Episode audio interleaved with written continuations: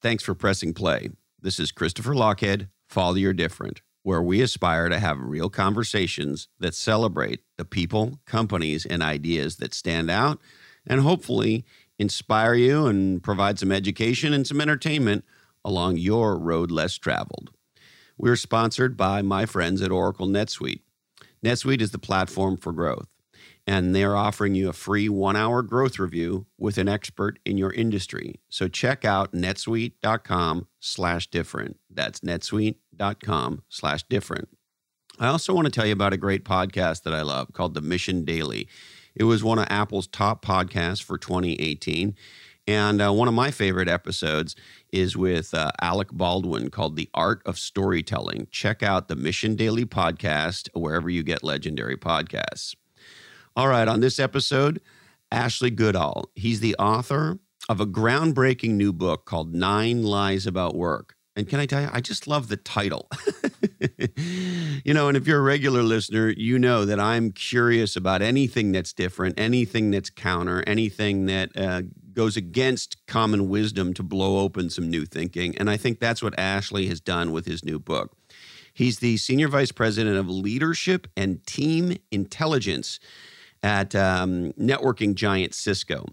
And this is a smart, fun, sometimes silly, highly unpredictable, but highly insightful conversation digging into Ashley's real research that is uh, sort of the foundation of this book about what's wrong with work and what we can do about it. We talk about why words matter. We slay the idea of uh, work life balance, uh, uh, slay the idea of being well rounded, and we go deep on how you can nurture the human spirit at work.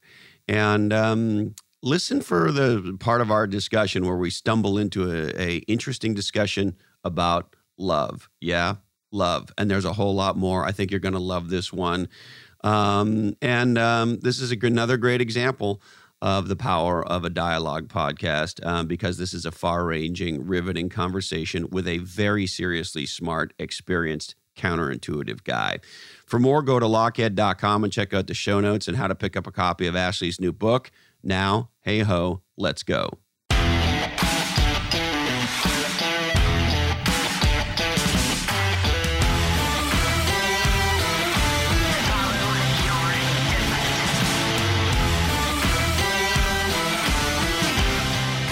There's really very few things in life um, that you can't and shouldn't smile at at some point. And in a way, the more serious the topic, the more important it is to find little moments of levity and humor. And so that's a very important way of actually the part of part of the way I think about the world is, um, you know, don't take yourself too seriously. You've got to be. I mean, some of the things you're referring to, you know, there are one one somebody actually wrote to me a little while ago and said um, that there's an example in there in one of the chapters where for reasons which are too bizarre to maybe get into right now we start to calculate the number of atoms in an ox and went to great pains to actually do the math and figure out what the answer was and then to write a footnote including the number of atoms in an ox and somebody actually picked up on it. Um, actually, a colleague of mine at Cisco, who I didn't know, wrote me a note and said, "By the way, I checked your math, and you're about right." And I'm you're a nuclear, about right. well, he said I'm a nuclear physicist, so I, it matters to me that the numbers are right. So that was just this lovely little moment of, um, you know, somebody got the, the the, the humor because who really knows? And that's sort of the point, and it's also sort of not the point and at the same time, it double checked our math for us. I thought that was lovely. I also appreciate doing fun shit with footnotes. Oh my God, yes. I we, mean, we did it with my first book, and I don't think we did anywhere near enough of it with my second book. And I'm uh, fast at work on my third book, and we're going to do it again in the third book because well, having funny or silly footnotes, especially in a business book, is a blast, isn't it? It's got to be, and it's um, yeah, so it's a couple of things at once for me. I suppose it's um, it's it's like this is what hyperlinks were before hyperlinks, um, because it's like the parallel conversation, and you know, we were very insistent. At one point, the publisher said, "Look, can we take all these notes you've written and just stick them all in the back and make them end notes?" And, and we actually said, for many of them, yes, because if it's just a reference or whatever, so there are end notes. But at the same time, we said, no, some of these are very deliberately written to be experienced in parallel as a sort of commentary on yes. the text that is going along. And and, and, and I like that the footnote is on the page and not an end. I'm a dyslexic guy and I have ADHD. And so if you make me go somewhere, back I'm going to see a hundred zebras and naked ladies on the trip there, and I will have right. no idea what I'm looking for. you'll never come back. I mean, you'll be off. I'll be off in a different. Well, and this is the other thing. There's many things I want to compliment you about your book on, but one of the other things I appreciate is, uh, and not that I don't enjoy books that you need to read sequentially. Some books are set up that way for a reason, and and and so be it. But uh, again, with sort of my, I call it, um, you know, I have ADHD and dyslexia and a bunch of these other things. So I just call it dysphuglia. Um, and if you have dysphuglia, a book like this is great because it, you could just open up any page and go, okay, people can can reliably rate, rate each other. And you're like, hmm, why is he writing about this? And then you can just start reading any part of the page, and there's going to be something fascinating within a sentence that's or two. And so you can just read this book any which way you want. well, that's interesting because um, I wouldn't know how to deliberately set out to write it to be like that. And it, and in all candor, it wasn't designed to be dipped into completely at random in the way that you just illustrated. Um, but at the same time, you do make you do as you, I mean, you know this, but you read a you write a book and there's a draft and then there's edits and then there's a draft and then there's an edit and blah, blah, blah. and during the course of this whole thing, you sit down with a complete manuscript and read it through 20 times, um, which at 10 hours a pop is 200 200 hours of reading your own stuff, and that's that's separate from the actual reading it while you're editing it. That's just sit in an armchair, for me at least, and read the whole thing. And so you do hold yourself, I think, or you try and hold yourself to the standard of don't be boring on a page. Yeah. Be boring. Be going somewhere. Yeah. Um, know where the somewhere is. So maybe that shows up in in what you're responding to.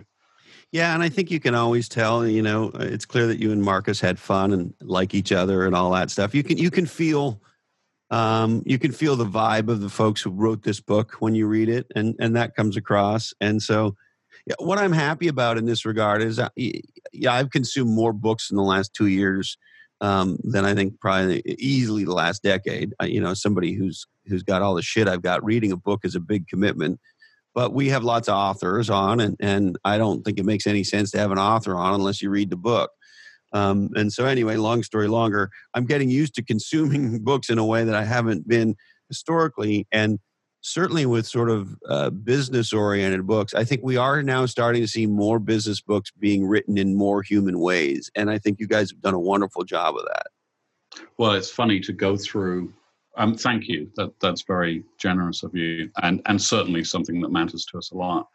Um, it is interesting to walk up and down the business bookshelf if you go to one of those physical bookstore things um, and pick random business books from from the shelf. And i think you'll find if i think you're right there are more and more that actually are are written as though they have been written by a human being with some fluency in the english, english language.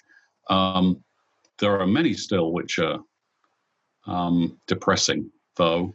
Yeah. Um, and so i think you know i mean marcus and i both take writing extremely seriously and and audience extremely seriously and prose extremely seriously. So we're trying to write a business book that's actually readable. Yeah well you did a great job.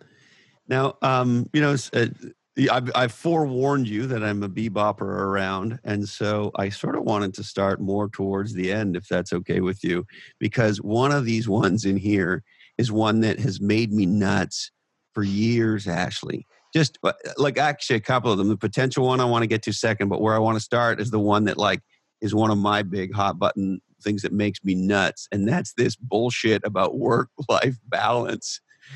Because I've always thought when I, you know, I think I'm a student of languaging, and in, particular the use of words to create changes in thinking. Mm-hmm. So I listen to the way people use words, or at least I try to. And work life balance makes it sound like I have this life and there's this thing over here called work and then there's this thing over here called my real life and i'm not my real self at work and so i'm trying to yeah exactly. it's uh, the paradigm is all fucked up i think but i, I just love that you wrote about this so um, tell me a about why this mattered uh, to both you guys and then b you know what were some of the things that you learned that we found were most remarkable? Yeah so i'm with you on the you know words have meanings and by the way, you, you you say that, and a lot of people will say, "Yeah, but we all know what it means." Don't get hung up on the actual words; it's the concept.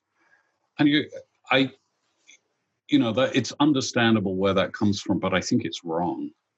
And I, I think you have to say, no, the concept is in the words. That's all that there is. That's what those words are our containers for concepts. Get the container right, and you might do the right thing. Get the container wrong, and we're all going to be confused. Um, you you ask sort of where it comes from. The genesis of this book is actually annoyance in many many places.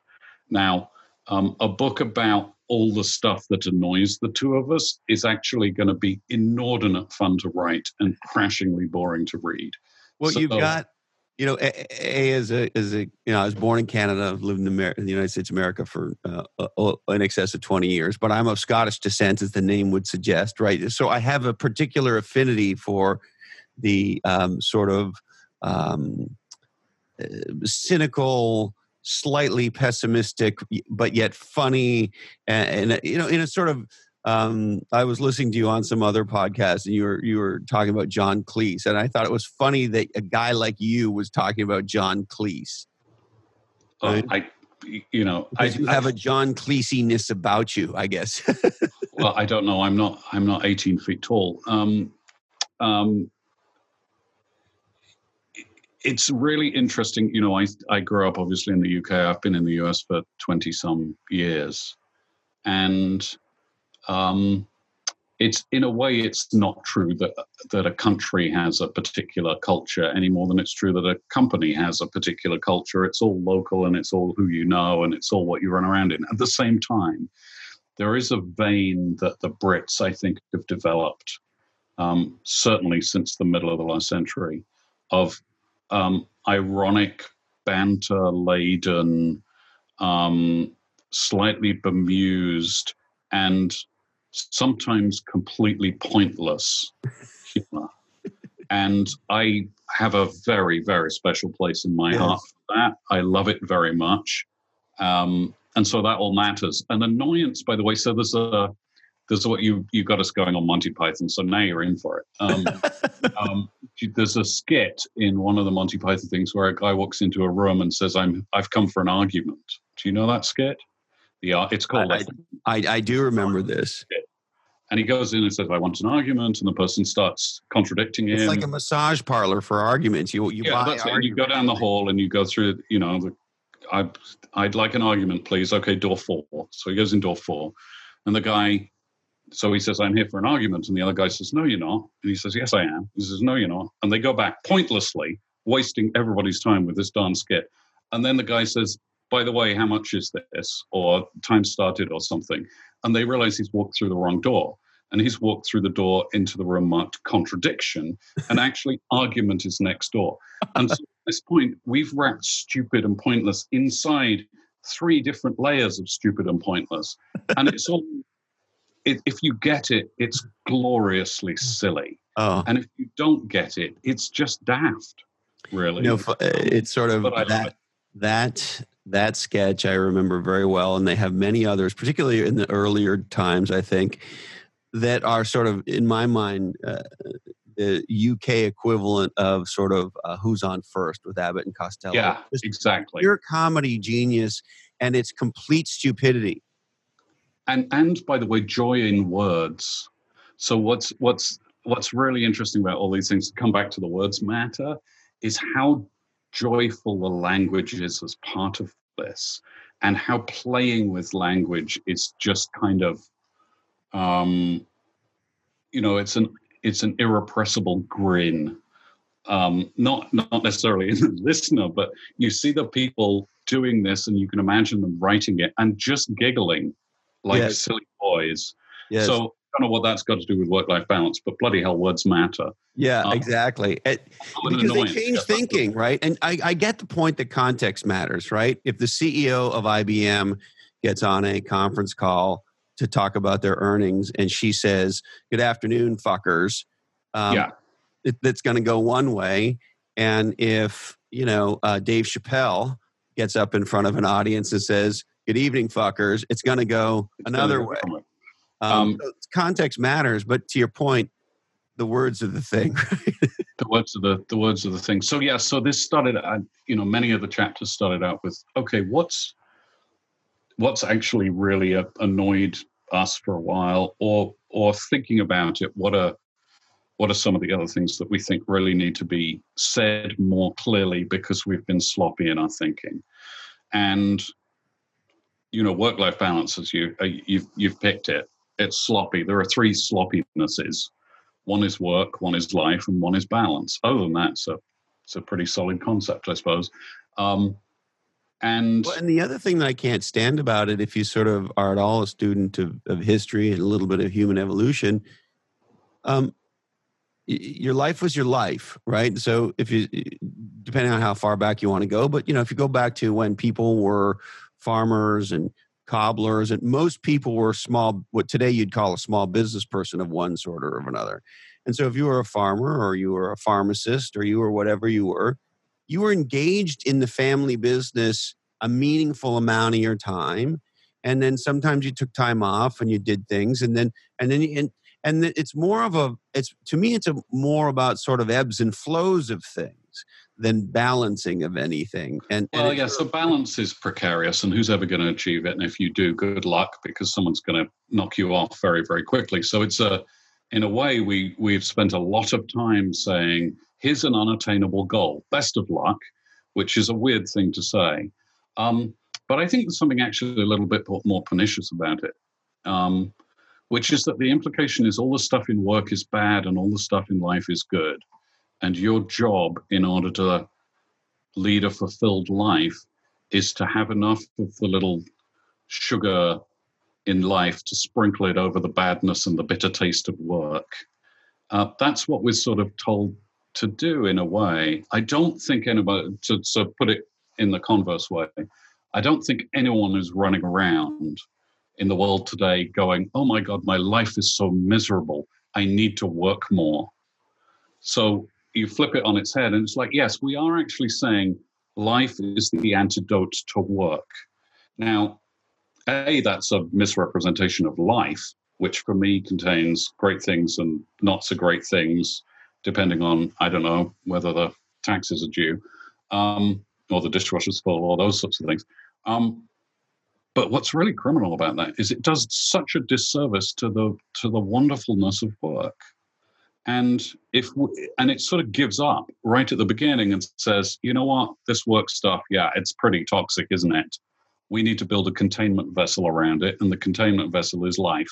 So here you go.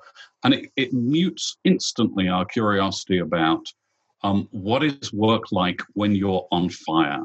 What is work like when you are in flow? What is work like when you are growing and making a huge impact? And how can you get more of that well, if the prescription is just take all that toxicity and balance it out with life, you're never going to ask those questions. And I think that's such a crying shame.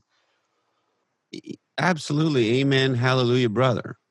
Um, that was a bit ranty. I'm sorry. Was that? No, no, I'm I'm really good with ranty. It's like it's super annoying. No, no, I, am really unhelpful. And anything, I'm going to go ranting again, but um, one of the themes of the, all, all, of this stuff that we wrote about is my goodness me, if we're not careful, we point our curiosity at the wrong darn things. We point our curiosity at failure rather than success.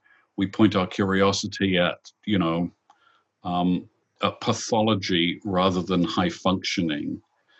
We point and and one of one of the sort of pleas, P L E A S, in the book is my God, let's point our curiosity at some better targets, shall we? Because there are so much better ones out there. What's different about each person? Not what do they have in common? What makes a human being unique is a beautiful thing to be curious about. What is a human at their highest function? What does that look like? Um, what uh what do we all need in order to thrive and what do we all need differently in order to thrive. Beautiful things to be curious about. But somehow we've we've reached a bunch of conclusions about the world of work that have said you know what? Those those are it's a luxury to be curious about those things. You can be you can be if you want if you've got time at the end of a long week be curious about what lights somebody up. But really that's a luxury. That's what the world of work says. And we're saying that's such a horrible, horrible mistake because what lights somebody up is all we've got. That's the best bit of a human. Well, so if we're not allowing ourselves space to be curious about one another, then then really, what's the point? Well, and here's the other thing: your book sits in a context for me that um, that is fascinating. We had uh, Jim Harter on, and he's the chief scientist at Gallup, and Gallup did the largest uh, survey ever of employees and managers. 37 million is the number that sticks in my head, but it's definitely in the 30 millions. It's a giant fucking number. And they came out with this new book with based on the insights of that research called It's the Manager. Anyway, one of the big data points is 66% of American workers report they're not engaged at work. Right. Okay. And then Scott Galloway, who we had on, his new book comes out. It's called The Algebra of Happiness unbelievable book, just like Harter's book. And one of the things he looks at is data on happiness. And he says, when you graph it, it's a smile. That is to say, the, from sort of zero to 20, you're fairly happy. He calls 25 the shit gets real age. And then from 25 to 45, 50, there's a huge dip because shit gets busy and you're making people and spouses and you're spending a hugely disproportionate amount of your time at work, which for most people fucking sucks see the mm-hmm. Harter research, right? And then and then so you sort of look. I step back and go, well, Harter says most people think work sucks, and then uh, uh, Galloway says most people have this huge dip in happiness for twenty to thirty years in their fucking life as they eat shit sandwiches at work. well, and it, we're not way, talking the, about it.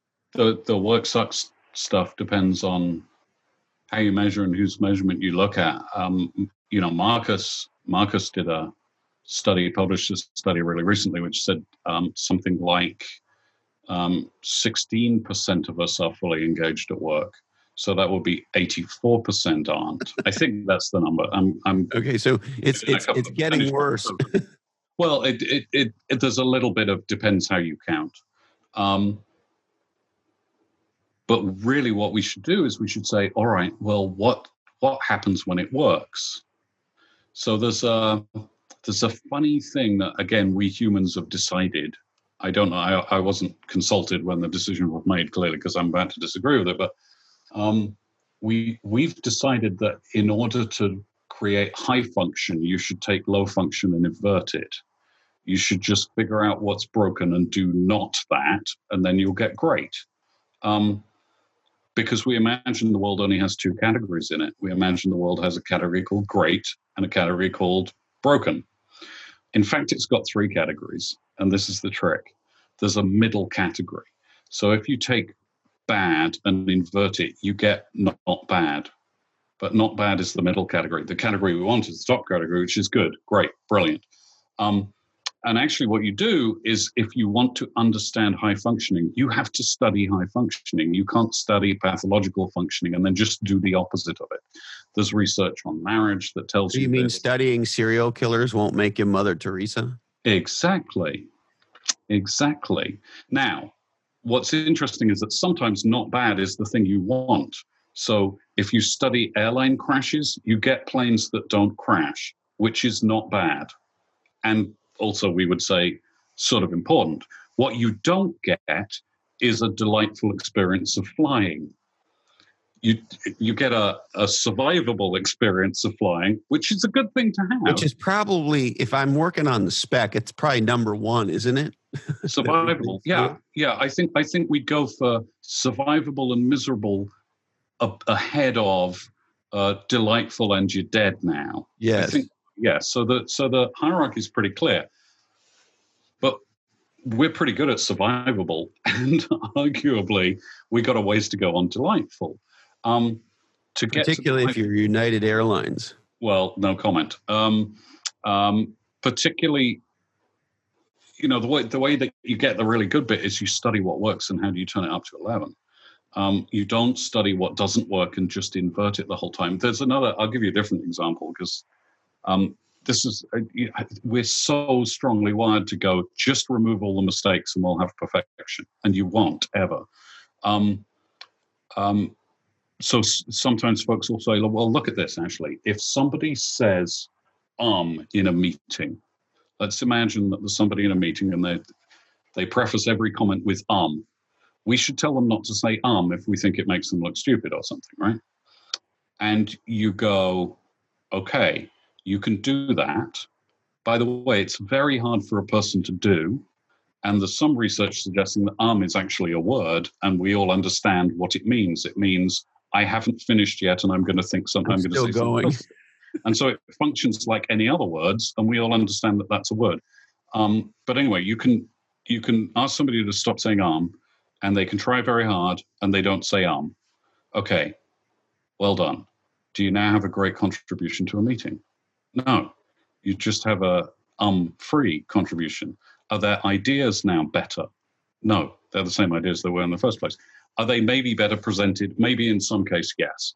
But have we made a great meeting by removing the word um from it? No, in no way have we done that. If you want to make a great meeting, the conversation you have with somebody afterwards is not about um, it's about when you said that thing that, that when you said, when you made that particular comment, that was fascinating and for me powerful. Where did that come from and could you do it again? So we don't ever ask the series of questions that follow the words good job. We go, all right, Chris, you did really well. Good job. And now I've forgotten about you and I'm off to something else because I've patted you on the head in a slightly patronizing way. Um, good job is the beginning. The, the question is what comes after good job? It's good job. Here's what I saw. Here's what my experience was. Now then, let's interrogate the heck, the shit out of that, shall we?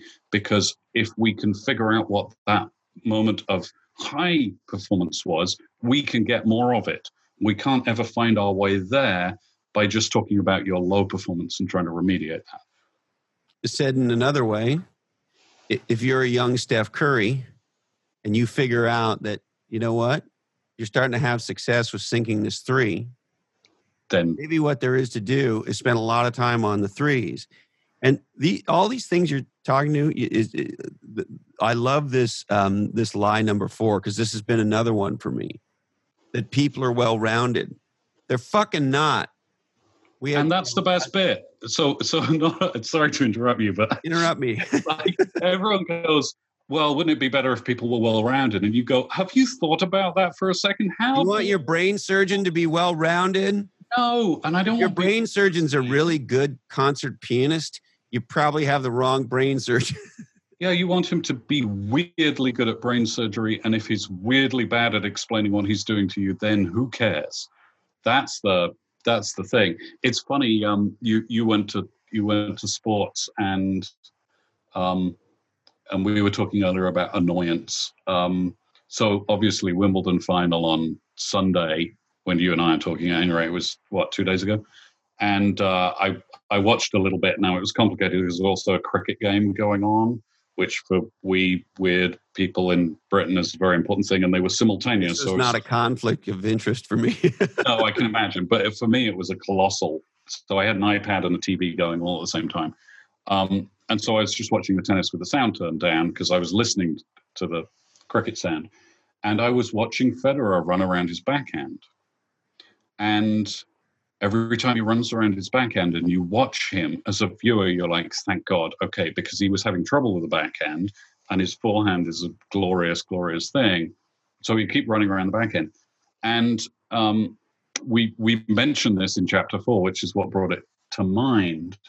Um, the coaching that we get at work is stop running around your backhand.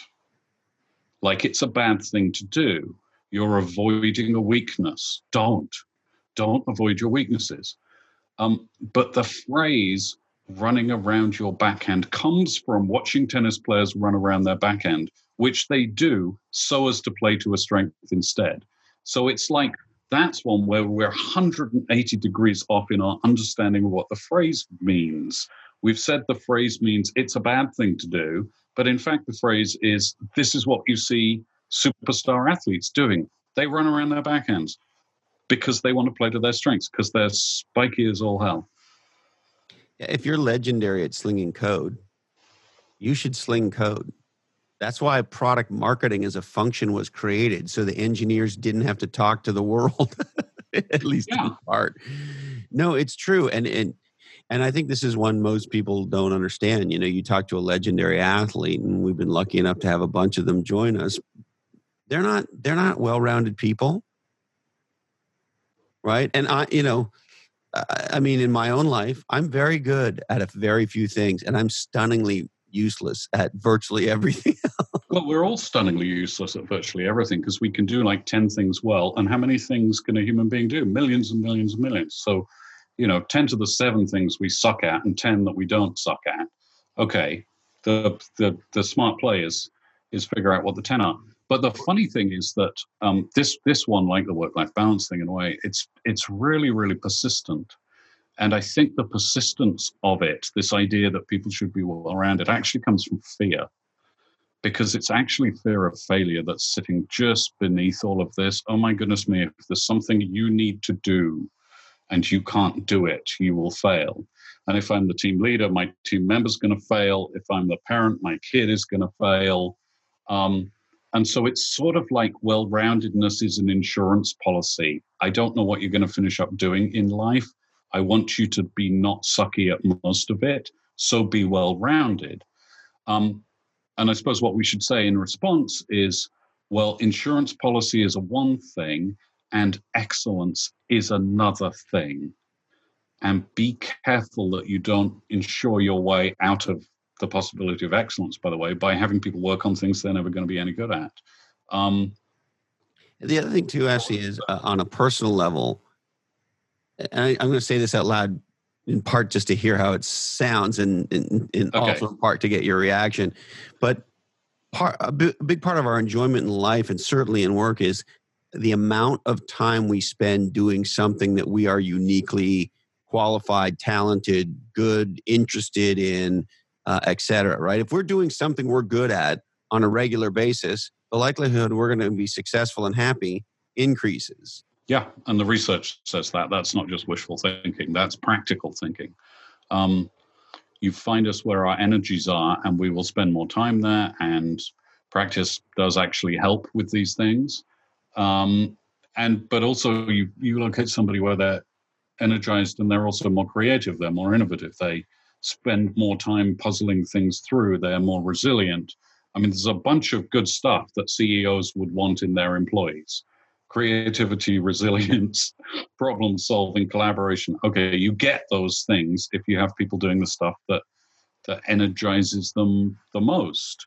Um, and weirdly enough, you go back all the way to the way that humans human brains grow, and you find a biological reason for this, um, which is that we uh, the brain grows more where it already has the greatest density of neurons and synaptic connections because um, it's easiest. So brain growth is is sort of in a weird way lazy. It's easier to put a new connection where there's this bunch of other connections because I don't have to run such a long wire. I don't have to build a new blood supply all the way over to here. So um, the way to think about it is you imagine a river going across a floodplain. The river doesn't ever jump from one bit of the floodplain to a completely different bit of the floodplain. It's got to meander by changing what's already there. So the patterns in it become more pronounced. That's how brains grow. And so the the question for any of us thinking about our own excellence is what are the patterns in my brain and how can I help them grow? Not what are the patterns missing from my brain and how can I acquire them?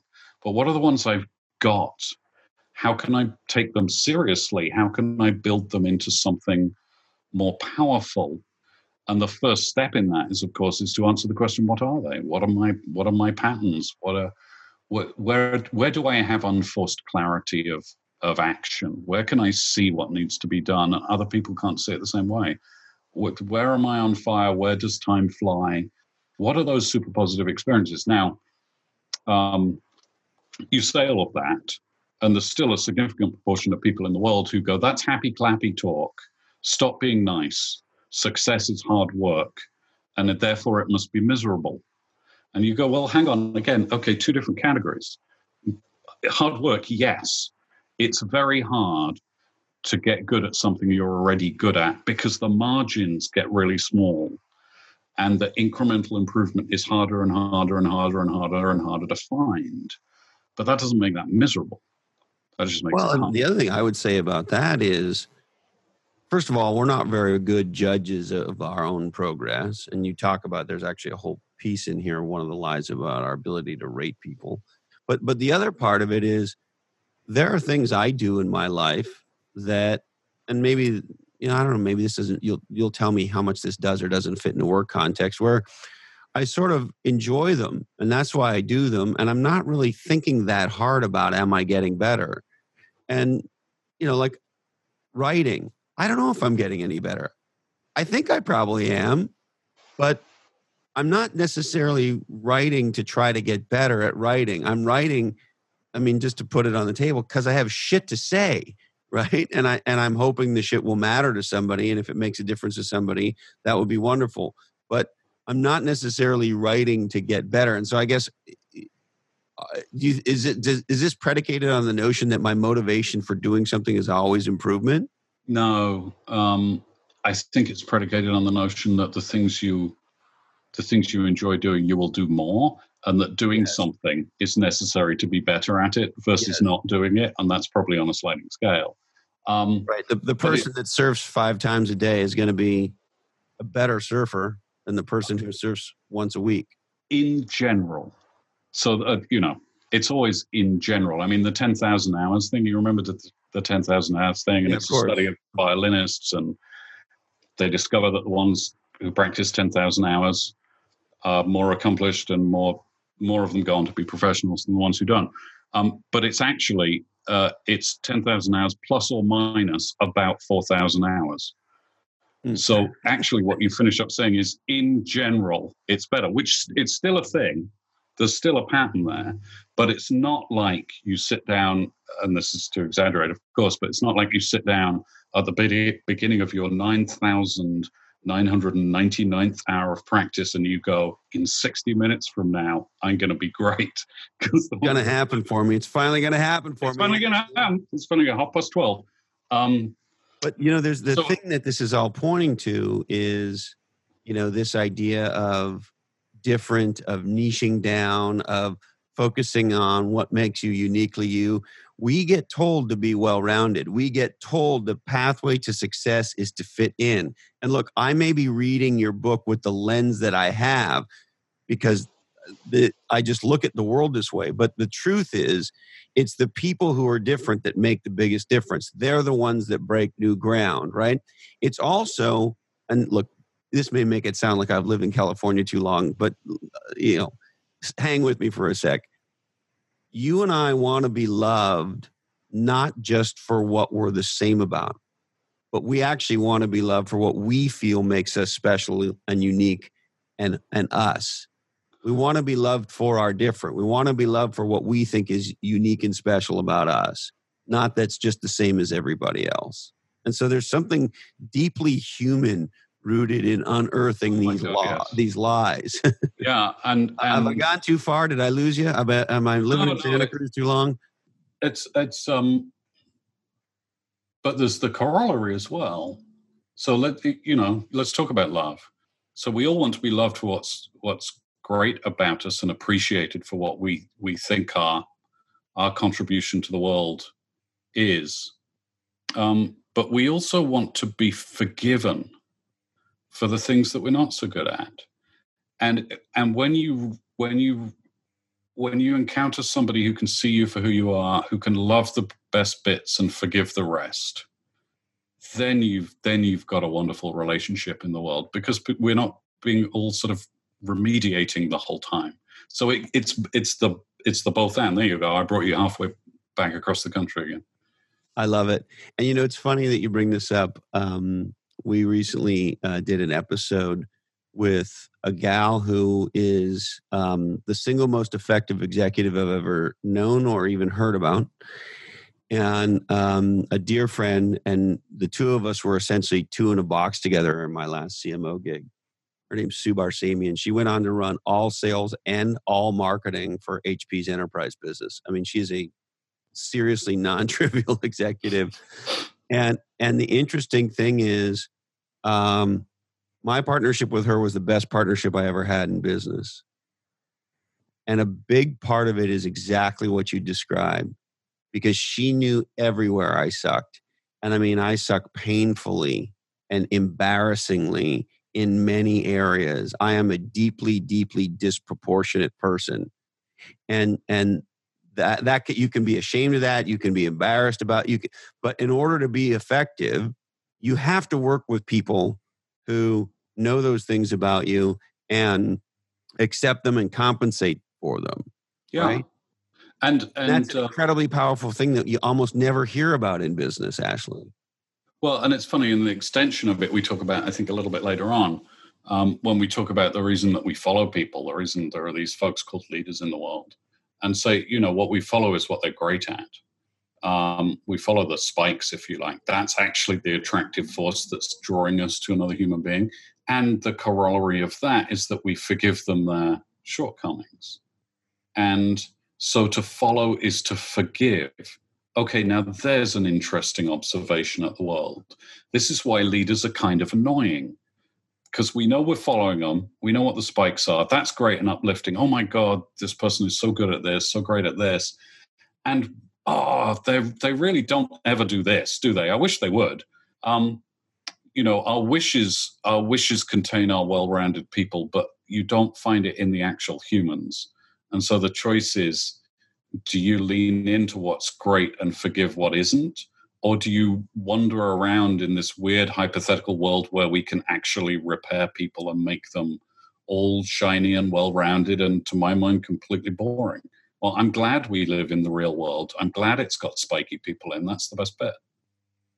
Yeah, and and um, there are a lot of people who don't need to be unfucked.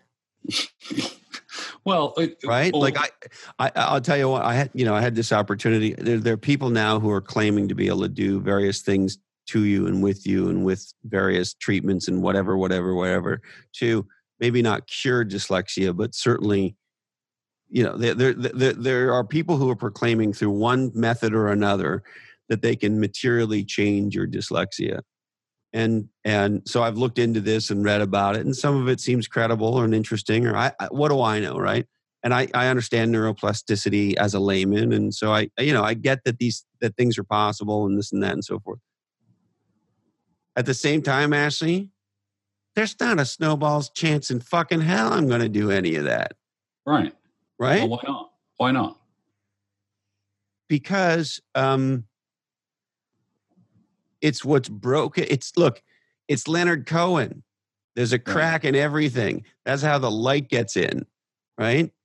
The surfboard that's a, that's a little cracked and maybe took on some water and now's a little heavier, but like for whatever reason, that was the secret ingredient. Like we just don't know what makes what, and so I know how it is now. I I, I got the bad and I got the good, and I understand it, and it's okay with me. I'm gonna I'm gonna let the broken thing keep going.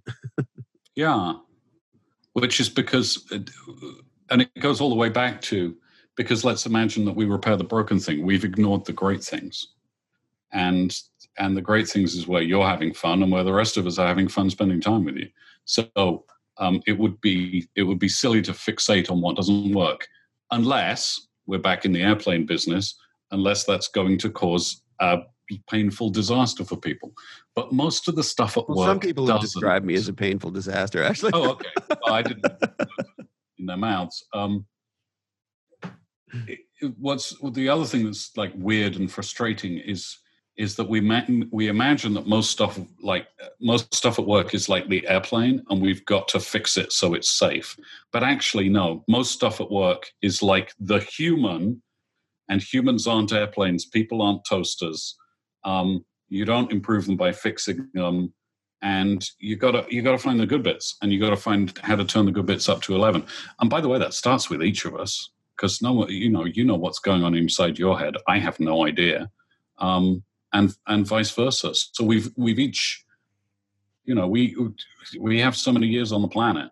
Um, I would want every child um, leaving school to be confronting the question what's my gig? What's my where's my buzz? Where's my energy? What am i running towards? And having someone sit down with them and go never lose that for god's sake and know it. And by the way your lazy description of it because it's roughly this and roughly this and roughly this is not good enough. Get precise. Get super precise about what it is that what it is that fires you up because no one else is going to do that work for you. And if you do that work, by the way, it won't change enormously over life. It'll branch in interesting directions, but it won't become a completely opposite thing in a completely different walk of life. But that's your lifeline. That's, and I don't mean lifeline to save you, I mean a line through life. So pull on that. Get take it seriously and ignore all the people who only ever join the line of people saying fix what's broken because they're wrong. I love it. Anything else you want to touch on, Ashley? Oh, goodness me. I think we covered a lot. Should we talk about Monty Python again? hey, I'd love to have you back and we can uh, dig more into the book and dig more into Monty Python. You and I could probably do uh, several hours on Monty Python together. I think so, because there's one about an abattoir that really is just a classic. Uh, I don't, right now. That one's not triggering in my whiskey stained. No, brain. well, it's it's probably been obliterated from your mind altogether. But uh, no, yes. for some reason, as you were talking, my my I was leaping into Life of Brian. oh well, yes, you see, I'm Brian, of... and so she, so's me wife. right. Yes, and they're all wearing strange beards, and then there's the whole stoning thing. Yes, you have to. By the way, now people listening to this who haven't seen Life of Brian are going, "What on earth are these two talking about? It sounds horrible." Yeah. Um, but, well, the good know. news is nobody listens, so we're okay. oh, okay. So we're, we're perfectly safe. Well, listen, thanks for having me on. It's been great fun.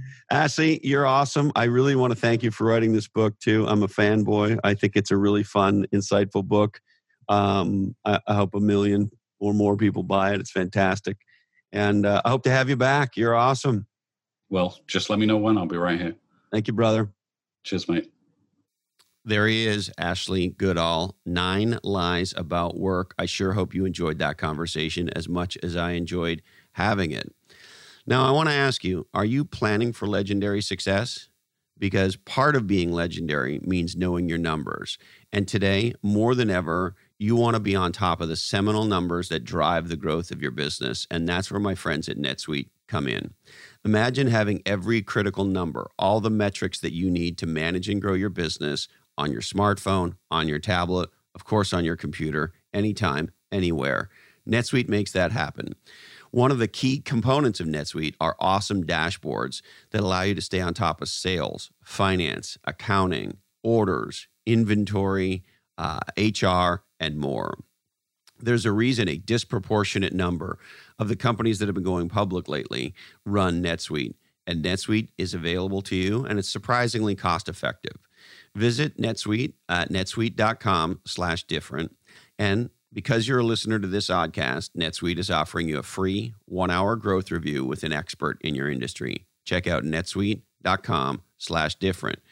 Because if you don't know your numbers, you don't know your business. And with NetSuite, you're always going to know. All right. We would like to thank the awesome new book by our friend and guest today, Nine Lies About Work, a free thinking leader's guide to the real world, Ashley Goodall. Pick it up. It's a great read, it's a fun read. OneLifeFullyLived.org, where you can dream, plan, and live your best life. And I would love it if you joined us for our annual conference in October of 2019 in beautiful Long Beach, California. For more information about the conference, go to the number one lifefullylived.org slash C Lochhead. I'll be speaking there and I'd love to see you. Also want to tell you about my friends at Rollworks. This is an account based marketing platform for ambitious B2B marketers who want to choreograph high performance, uh, result producing campaigns. Check out rollworks.com. I also want to tell you, speaking of things for legendary marketers, I have a new marketing podcast coming out soon called Lochhead on Marketing. And um, it's very different than this oddcast. It's much shorter, um, uh, one topic per episode, a lot of solo episodes where we get into what is legendary marketing? Why does it matter? How does marketing produce legendary results that drive growth? Uh, of course, we talk about category creation and category design and a whole lot of other things that I think are on the minds of a lot of marketers. So stay tuned for more information on the upcoming podcast, Lochhead on Marketing. I also want to tell you about my good friends at bottleneck.online. Uh, these are the folks that are delivering uh, virtual assistant power to you. It's a perfect way to scale yourself and therefore scale your business. Check out my friends at bottleneck.online. Also, growwire.com. This is what legendary entrepreneurial people are reading today. Check them out, growwire.com. And if you are one of our uh, many new listeners, apparently we're growing in Australia. Who knew? Uh, in Australia, you want to do legendary marketing there? Check out my good friends at rapidmedia.com.au. And if you want to make a difference in the world, Habitat for Humanity. These are the folks trying to deliver uh, a good place to live for everybody. Check out habitat.org today. All right, I need to remind you that today's information is provided to you solely for informational purposes, and this oddcast is, is the sole property of the Lochhead Oddcast Network. All rights do remain perturbed. Uh, warning this oddcast tends to go better with libations. if you must email us, send email to blackhole at lochhead.com. Uh, I'll tell you, we are getting mobbed right now. We're doing everything we can to respond to emails and social uh, links and, and tweets and, and so forth and so on. And if we miss you, uh, we apologize. We're doing our best. Support lo- global happiness by John's Crazy Socks at johnscrazysocks.com. Be a podcast legend. Tell two people you love about two podcasts you love. Don't forget, in the United States, in many states, going slow in the left hand lane is against the law. Don't be lame. Get out of the passing lane. And uh, don't forget, the road to success is always under construction. All right. Thank you, Candy Dandy. I love you, Mom and Dad. And hey, Colin, this oddcast really ties the room together, doesn't it? Today, our deepest apologies go to Richard C. Kelly, chairman of Pacific Gas and Electric. Sorry, Dick. We just ran out of time for you. That's it, my friends. Thank you so much for investing part of your life with us. Uh, it really does um, uh, make a difference. Uh, stay legendary, and until we're together again, follow your different.